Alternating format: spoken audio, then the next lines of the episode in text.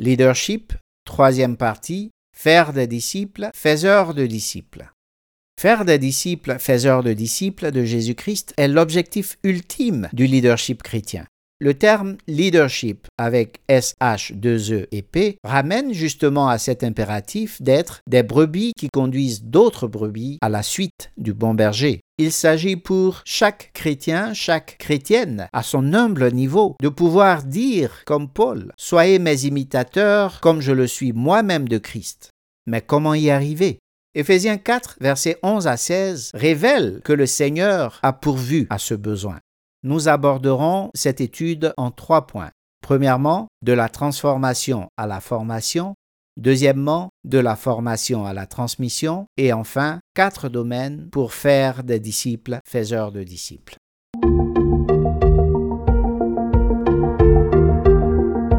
Ce message de Paul Julien et Marie-Laure Braga vous est gratuitement servi sur le site epplaparole.com et sur l'application EPP La Parole dans Play Store ou App Store.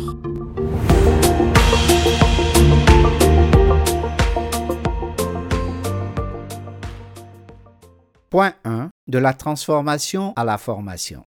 Il est écrit, C'est lui qui a donné les uns comme apôtres, les autres comme prophètes, les autres comme évangélistes, les autres comme bergers et enseignants. Il l'a fait pour former les saints aux tâches du service en vue de l'édification du corps de Christ, jusqu'à ce que nous parvenions tous à l'unité de la foi et de la connaissance du Fils de Dieu, à la maturité de l'adulte, à la mesure de la stature parfaite de Christ. Ainsi, nous ne serons plus de petits enfants ballottés et emportés par tout vent de doctrine, par la ruse des hommes et leur habileté dans les manœuvres d'égarement. Mais en disant la vérité dans l'amour, nous grandirons à tout point de vue vers celui qui est la tête, Christ.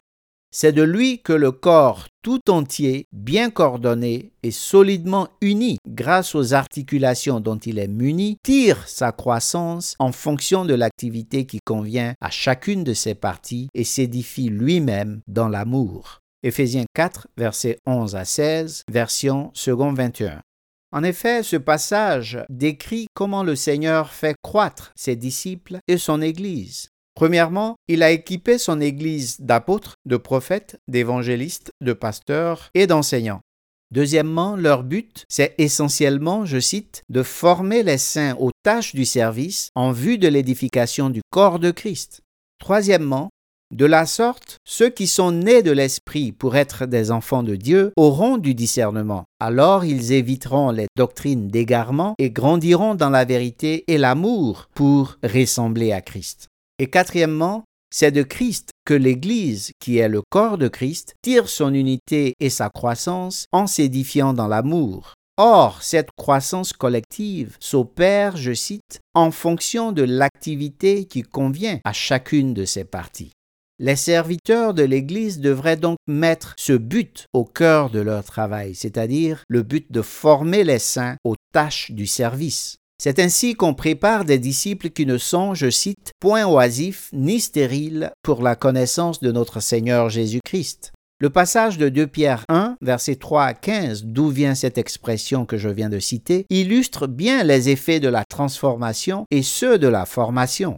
La transformation est ce que le Seigneur donne à quiconque le reçoit avec foi, mais la formation implique des efforts de la part des disciples. Car le Seigneur a dit d'aller faire des nations des disciples, les baptisant et leur enseignant toutes ces prescriptions. Or, si baptiser peut se faire en quelques instants, enseigner toutes les prescriptions et y obéir dure toute la vie. Après donc le point 1 de la transformation à la formation, voyons à présent le point 2 de la formation à la transmission. Paul écrit à Timothée, Toi donc mon enfant, fortifie-toi dans la grâce qui est en Jésus-Christ, et ce que tu as entendu de moi en présence de beaucoup de témoins, confie-le à des hommes fidèles qui soient capables de l'enseigner aussi à d'autres. 2 Timothée 2, versets 1 à 2. Dans la première et la deuxième partie de cette étude, nous avons souligné l'approche d'étendre le royaume de Dieu à la chaîne. Cet encouragement de Paul à Timothée en est une parfaite illustration. Transformé par la grâce de Christ, puis formé par Paul, Timothée est maintenant encouragé à transmettre ce qu'il a reçu. Et ce que Timothée a reçu de Paul peut se résumer en trois axes. Premièrement, l'exigence de demeurer et bâtir sur le fondement de Christ. Deuxièmement, l'exemplarité du caractère dans l'imitation de Paul et de Christ. Et troisièmement, enfin, l'exercice des dons dans le travail et le combat de l'évangile de Christ.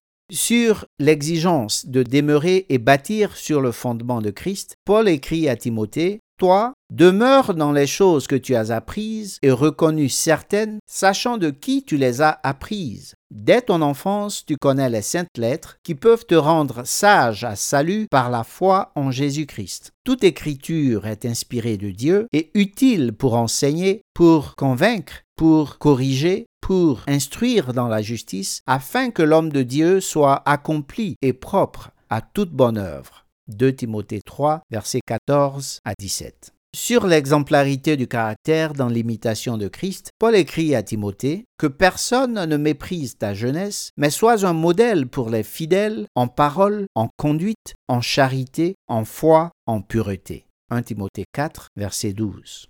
Sur l'exercice des dons dans le travail de l'Évangile enfin, Paul écrit à Timothée, Jusqu'à ce que je vienne, applique-toi à la lecture, à l'exhortation, à l'enseignement. Ne néglige pas le don qui est en toi et qui t'a été donné par prophétie avec l'imposition des mains de l'Assemblée des Anciens. Occupe-toi de ces choses, donne-toi tout entier à elles, afin que tes progrès soient évidents pour tous. Veille sur toi-même et sur ton enseignement, persévère dans ces choses, car en agissant ainsi, tu te sauveras toi-même et tu sauveras ceux qui t'écoutent. 1 Timothée 4, versets 13 à 16.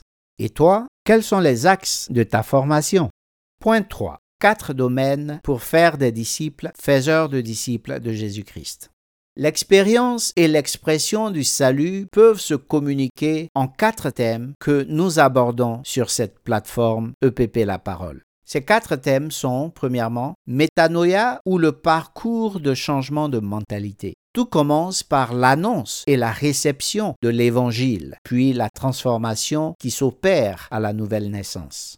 Deuxièmement, oikonomia ou le parcours des métiers et ministères. Quiconque est né de Dieu doit grandir en Dieu. Un indicateur essentiel de cette croissance est de mettre fidèlement au service des autres les dons reçus de Dieu. Cela se fait à travers l'exercice des métiers et ministères dans le corps social et dans le corps de Christ. Troisièmement, gaméo ou le parcours du mariage. Le mariage et la vie de famille constituent l'atelier transversal et pratique des trois autres thèmes. En effet, ces autres thèmes s'explorent et s'expérimentent inévitablement dans l'engagement du mariage. Et quatrièmement, enfin, leadership ou le parcours du mentorat. Faire des disciples de Jésus-Christ, ce n'est pas seulement les amener à expérimenter le salut, c'est aussi les amener à exprimer ce salut dans tous les domaines de leur vie. De la sorte, ils amènent d'autres encore à expérimenter le même salut et à l'exprimer à leur tour dans tous les domaines de leur vie, à la chaîne.